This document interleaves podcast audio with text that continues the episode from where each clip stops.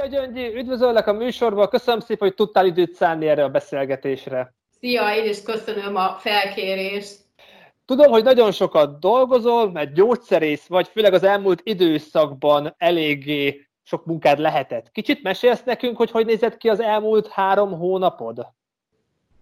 Hobbiként utazom, és van egy normális főállásom, ahol irodai dolgozó vagyok, és ehhez a főálláshoz kapcsolódik az, hogy a szakmám vagy az eredeti végzettségem, hogy én szoktam mondani, gyárilag gyógyszerész. Én ugyan gyógyszergyártásban dolgozom, tehát gyógyszercégnél, de hát a koronavírus nálunk inkább több munkát okozott, mint kevesebbet. Természetesen itthonról dolgoztam, de jóval-jóval többet, mint egyébként egy normál időszakban kellett volna. Elég fárasztó volt. Remélem, már látjátok a fényt az alagút végén, és kicsit rendeződik a helyzet. Hogy tekintasz a jövődre, akár a munkában, akár a privát életben? Vannak tervek, stratégiák? Hát most egyelőre én úgy nézek ki, hogy lassan visszarendeződünk. Ez nem azt jelenti, hogy minden nap be fogunk járni az irodába. Eddig heti egyszer mentem be, most akkor azért valószínűleg heti két-három nap fogunk otthon dolgozni, és két-három napot az irodában tehát egy kis visszarendeződés lesz. Én remélem egyébként, hogy a munkajellegű terhelés is csökken, ahogy a vészhelyzet által okozott kényszer csökken, mert tényleg brutális volt az elmúlt pár hét vagy pár hónap. Magánéletileg meg hát elkezdtem így lassan-lassan visszarendeződni, tehát voltam már Magyarországon túrázni, most ezen a hétvégén, ami így nagyon jól esett, hogy végre ki tudtam mozdulni, és aztán tervezgetem az utazásokat, de hát ezért elég, eléggé piánóban még úgyhogy valami kis rövid olaszországi utat talán augusztusban össze tudok hozni, úgy néz ki, ami nem nagy kockázat, és van egy nagyon régen eltervezett, már évek óta tervezett utazásom Afrikába, majd október elején, ugye nekem Afrika a kedvenc kontinensem, és terveztem egy utat már évek óta, januárban végre összejött, megvettem a repjegyet, Úgyhogy hát most nagyon-nagyon drukkolok annak, hogy október elején ez az utazás Csádba, a Gerebol Fesztiválra összejöjjön. Kicsit, hogy belelássunk egy munkanapodba, elárulod, hogy hogy nézett ki egy munkanapod az elmúlt időszakban, hogy mennyi munkád volt? Nagyjából úgy nézett ki, hogy ilyen 7 fél 8 fele ültem le a kompjúter elé, és 8 órakor kezdődött az első videóhívás, mi, mi Teams-et használunk a cégnél, az orvoslátogatókkal, ezt mi reggeli kávézásnak hívtuk, úgyhogy ott én és az egyik macskám, Ciánka mindig beköszöntünk és beszélgettünk az adott vonal látogatóival, és akkor onnantól kezdve gyakorlatilag este 7-ig, 8-ig én folyamatosan vagy meetingeken voltam már, mint virtuális meetingeken, vagy e-maileket válaszoltam, meg ilyesmi, és nagyon gyakran így a munkanapom az hát ilyen fél kilenc, kilenc fél tíz fele ért véget, tehát bőven a 8 óra fölött kellett dolgozni ahhoz, hogy utolérjem magam. Kvázi, mint a két állásom lett volna. Benned mikor tudatosult, hogy ez egy világjárvány lesz? Gondolom, te azért szakmai cikkeket, szakmai sajtót követted, így, így volt egy időpont, amikor látod, hogy ez, ez tényleg komoly lesz? Ugye én nekem azért eléggé speciálisan fókuszom van arra nézve, ami minden utazással kapcsolatos egészségügyi kérdés. Ugye a Járatlan Utak Fesztiválon mindig én szoktam lenni az egészségügyi előadó, és tartok előadást a járványokról, hogy aktuálisan éppen akkor mi van a világban, hol sárgaláz, hol malária, hol kolera, hol akár ebola mondjuk Afrikában és a védőoltásokról, egészségügyi felkészülésről mindig én beszélek. Ugye novemberben volt az utolsó Járatlan Utak Fesztivál, mármint a, a klasszikus, akkor még nem volt semmi, és a februárira, ami a Hungexpon volt, addigra viszont én már ebből nagyon kigyúrva érkeztem, tehát a WHO honlapját olvastam, külföldi cikkeket olvastam, és amit lehetett, tehát gyakorlatilag a két, két fesztivál között eltelt rövid időben már lehetett látni, hogy valami kezdődik. És amikor én januárban jöttem haza Afrikából, akkor volt az utolsó túrám, akkor Bissau Gíneából jöttem meg, és akkor én már úgy gondoltam, hogy ugyan a WHO még nem mondta ki, hogy ez egy pandémia, de már lehetett tudni, hogy világjárvány lesz, úgyhogy már, már így készültem. Azt, hogy mekkora mértékű és hogy ez milyen leállást fog okozni mondjuk akár a közlekedésben, akár a repülésben, akár a, egyáltalán a gazdaság működésében, azért azt én sem tudtam felmérni, de már akkor azon a Járatlan Utak Fesztiválon olyan jellegű előadást tartottam, hogy külön szekció volt a koronavírusnak áldozva. A munkádat mennyire borította meg ez a járvány? Teljesen más irányt kellett venned? Az a nehéz, hogy a munkám egy része, tehát amit eddig, ugye én felsővezető vagyok egy gyógyszercégnél, a munkám egy része, ami eddig megvolt, az most is megvan, az orvoslátogatók viszont nem tudnak orvoslátogatni egy járvány idején, és azért, hogy legyen fizetésük, és ne küldjék őket fizetés nélküli szabadságra, ezért ki kellett találnom, hogy távmunkában hogyan fogom őket foglalkoztatni. Úgyhogy a két párhuzamos munkám az gyakorlatilag az volt, hogy az orvoslátogatók olyan hasznos dolgot csináljanak e- ezek alatt a hetek alatt, amiktől ők fejlődnek, és a járvány végén jobbak lesznek, mint előtte. Ez azért elég komoly erőfeszítés volt, nyilván nem csak tőlem, hanem a kollégáimtól is, akik ebben részt vettek, megsegítettek Úgyhogy ez, ez volt a munka egyik része, plusz a krízis helyzettel kapcsolatos összes dolog menedzselés, azért ez egy elég komoly, most nem mennék bele a részletekbe, de elég komoly sztori, és bármilyen cégnél, vagy bármilyen felsővezetőnek, és akkor emellett egyébként a normál munkámat is meg kellett csinálni, tehát ez mondta, hogy kvázi olyan volt, mint a lett volna két állásom. Ez volt a munkarész, és mondtad, hogy vannak már terveid októberre. Nyára lett volna, repjegyeket kellett lemondanod, átton, átcsoportosítanod? Kellett, kellett, de tehát idén valahogy nagyon furcsa volt ez az év, mert én soha nem szoktam előre mondjuk fél évre tervezni. Szerintem életemben több mint 30 éve utazom, mint hátizsákos turista, soha nem volt olyan, hogy én januárban befoglaltam volna valamit májusra, mert soha nem tudtam kiszámítani a munkám mellett előre ennyi hónapra. Na, most jó kislány voltam, befoglaltam, el is buktam. Tehát januárban megtervezett és, és összerakott utamat Angolába, ezt buktam el, akkor a szerencsém volt, hogy valami kis erőleg volt befizetve, és a repülőjegy, és mind a kettőt voucher formájában kvázi megkaptam, vagy visszakaptam, tehát uh, nyilván ezt később le fogom tudni utazni. Tehát még ugyanakkor januárban uh, intéztem ezt a csádi október, de a kettő között most nem volt más. Általában egyébként én el szoktam menni még február-márciusban, most úgy gondoltam, hogy nem tervezek ilyen nagyobb utat, hanem majd spontán veszek egy repjegyet. Én imádom mostanában Ukrajnába járok így hosszú hétvégékre mindig egy-egy részét felfedezni, és így elgondolkodtam rajta, hogy hát vagy Fehér Oroszország, vagy Ukrajna, akkor elmegyek egy pár napra így spontán, nem tudom, húsvétkor vagy valami. De aztán, ahogy kezdődött egy januárnak az elején voltak ezek, a, ezek az úti foglalásaim, és ugye kezdődött már így a járvány jobban terjedni, és láttam, hogy gáz lesz, akkor már onnantól én nem is foglalkoztam, vagy nem is próbáltam meg semmit, mert nem tudtam, hogy felesleges erőlködés. Tehát már mire februárban a Járatlan Utak Fesztiválon voltunk, már akkor úgy voltam vele, hogy kár is volt januárban erőlködnöm, mert nem fog összejönni. Nem is jött össze. Nem követem az egész világeseményeket, de azt tudom, hogy Brazíliában és Indiában nincsenek túl jó számok. De hogy civilként voltál Afrikában, és nagyon szeretett, közel van a szívedhez. Hogy látod így szakemberként, hogy ott mennyire nehéz most a helyzet? Én azt gondolom, hogy Afrikát, valójában Afrikában a, az ilyen típusú járványok most idézőjelbe téve megszokottak.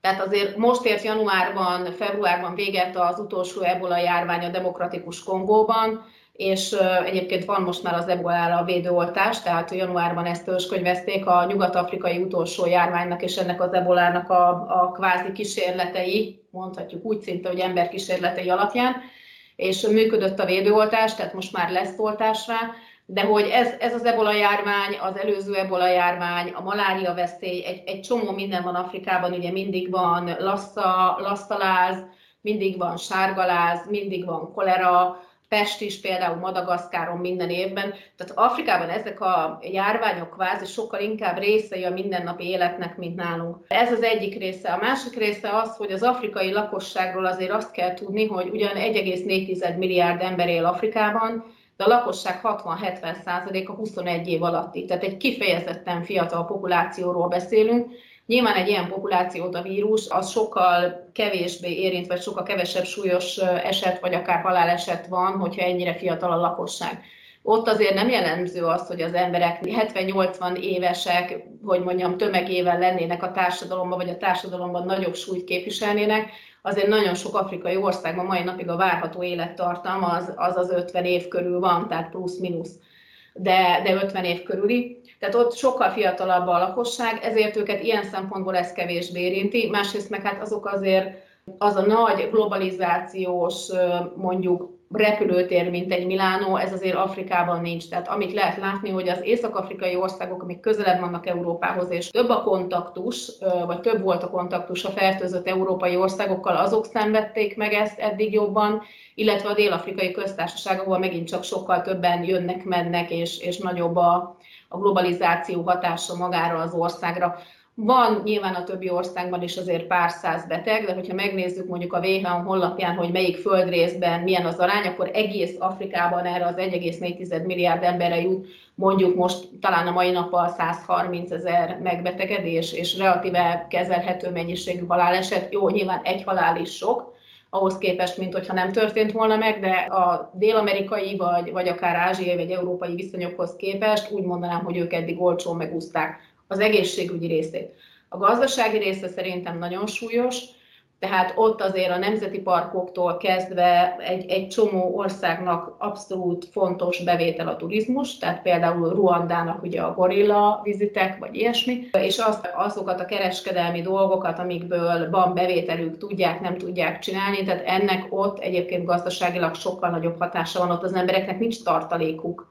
Nincs a bankszámlán úgy pénzük, hogy abból hónapokig megéljenek, egyik napról a másikra próbálnak gazdálkodni, meg élni az emberek, tehát azt gondolom, hogy ott a gazdasági hatás viszont valószínűleg még súlyosabb, mint a többi kontinensen. Köszönöm szépen ezt a részletes tájékoztatást. Itt nagyon érdekel, említetted ezt a ebola vakcinát. Arról tudsz, hogy azt milyen, mennyi idő alatt fejlesztették ki, és neked személy szerint mi a véleményed a mostani járványban, hogy mikor lesz szerinted vakcina?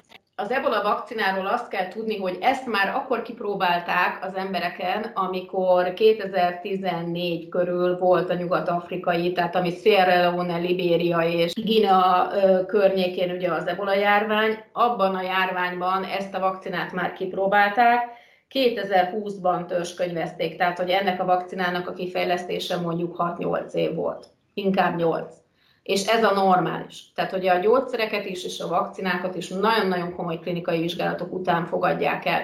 Nyilván senkit nem fognak direkt ebolával megfertőzni, így ott a járványokat tudták azokra a kontrollált klinikai vizsgálatokra használni, amit egyébként meg tudnak csinálni a normál betegpopulációkon, de azért ez 6-8 év nagyon-nagyon optimisták azok, akik azt gondolják, hogy itt egy másfél év, vagy akár két év múlva lesz használható vakcina ez ellen a, a koronavírus ellen. És azért tudjuk azt is, hogy vannak vírusok, amik olyan gyorsan változnak, például a HIV, ugye, amik ellen azóta sincs vakcina, tehát a HIV vírus kutatják gyakorlatilag 30 éve, most már azért vannak megfelelő gyógyszerek, amikkel a betegség kordában tartható, nem meggyógyítható, de kordában tartható, tehát a vírusszám akár nullára lecsökkenhet, és a HIV pozitív ember nem fertőz, és sokkal kevesebb embernél alakul ki az AIDS, mint következmény, de ettől függetlenül kifejleszteni vakcinát nem sikerült rá. Úgyhogy meglátjuk, én nagyon drukkolok, rengeteg cég dolgozik rajta, a világ összes tudósa most ezen pörög, tehát arra, hogy megtalálják a megoldást, jó esély van, mert tényleg mindenki mindent befektet, de azért ez általában idő. Tehát, hogy ezeket a kísérleteket a biztonságosságról, meg a hatékonyságról el kell végezni. Neked, mint szakembernek és utazónak, mi a konklúziód, hogy ennyi járványt már láttál Afrikában, meg tudjuk, hogy az életünk része, és most egy ilyen világjárványba is belecsöppentünk, hogy számodra van valami tanulsága? Én azt gondolom, hogy, hogy az a globalizáció, ami megy, az, az egyenes úton vezetett idáig. Nagy pekjünk van, hogy ez a vírus ideális abból a szempontból, hogy az egész világot leállítsa. Tehát ugye vannak olyan vírusok, amik, mint a H1N1, viszonylag enyhe tüneteket okozó mutációk, vagy a mutációk révén egy enyhe tüneteket okozó vírussá váltak, és ezért gyakorlatilag ugyan gyorsan terjednek, de nem okoznak különösebben súlyos betegségeket vagy túl sok halálesetet. És aztán vannak azok a vírusok, mint az ebola, hát az ebolásoknak 66%-a általában meghal. Nyilván ebolából egyébként ötféle van, de mondjuk ha veszünk egy ilyen átlagos zaír típusú ebola vírust, akkor annak a 66%-a hal meg mondjuk a MERS-nek, ami szintén egy koronavírus típus, de a Middle East, tehát a szaudarábiai és, és közel-keleti verzió, ott 35 százalék. Tehát önmagában a vírus olyan halálos, hogy a saját terjedését gátolja, mert hogyha az embereknek a 35 vagy 66 százaléka meghal, akkor önmagában nincs idejük arra, hogy nagyobb populációt megfertőzzenek. Sajnos ez a mi kis koronavírusunk ami most okozza a járványt, ez pont az, a, amelyik gyorsan is terjed, de nem annyira halálos, hogy önmagát leállítsa, de azért pont elég, elég bajt okoz, és elég, elég súlyos társadalmi és gazdasági problémát azzal, hogy ennyien meghalnak. Tehát ez a legrosszabb kombináció, azt kell mondanom. Köszönöm szépen ezeket az információkat, ezek nagyon hasznosak voltak nekem is, és remélem a nézőinknek is. Tudom, hogy sokat dolgozol, nekem az a filozófiám, hogy ne dolgozz sokat, csak eleget, és remélem az olaszországi út és az októberi terved is össze fog jönni. Addig nagyon sok víz fog lefolyni a Dunán, és reméljük, egyre jobb körülmények és állapotok lesznek. Köszönöm szépen, hogy részt vettél a műsorban, és a Bécsi Világjáró Klubja eseménysorozatban meg reméljük, minél előbb tudunk majd egy időpontot neked találni. Én most még, még ott tartok, még nem is abban gondolkodom, hogy a következő utazás, abban gondolkodom, hogy januárban, amikor hazajöttem és letöltöttem a fényképezőmről a Bissau guineai képeket, hogy ott annyi időm legyen, hogy azt kiválogassam. Tehát, hogy én még ott tartok, hogy az öt hónappal ezelőtti utazásomról, a blogot befejeztem egyébként, de, de hogy a fotókat még mindig nem sikerült kiválogatni, úgyhogy reméljük, hogy valami javulás lesz. Az idő drága kincs, tudni kell jól beosztani, remélem azért a pihenésre is fogsz tudni időt szállni. Köszönöm szépen, én hogy is, szántál erre köszönöm. a műsorra időt. Köszönöm szépen, sziasztok!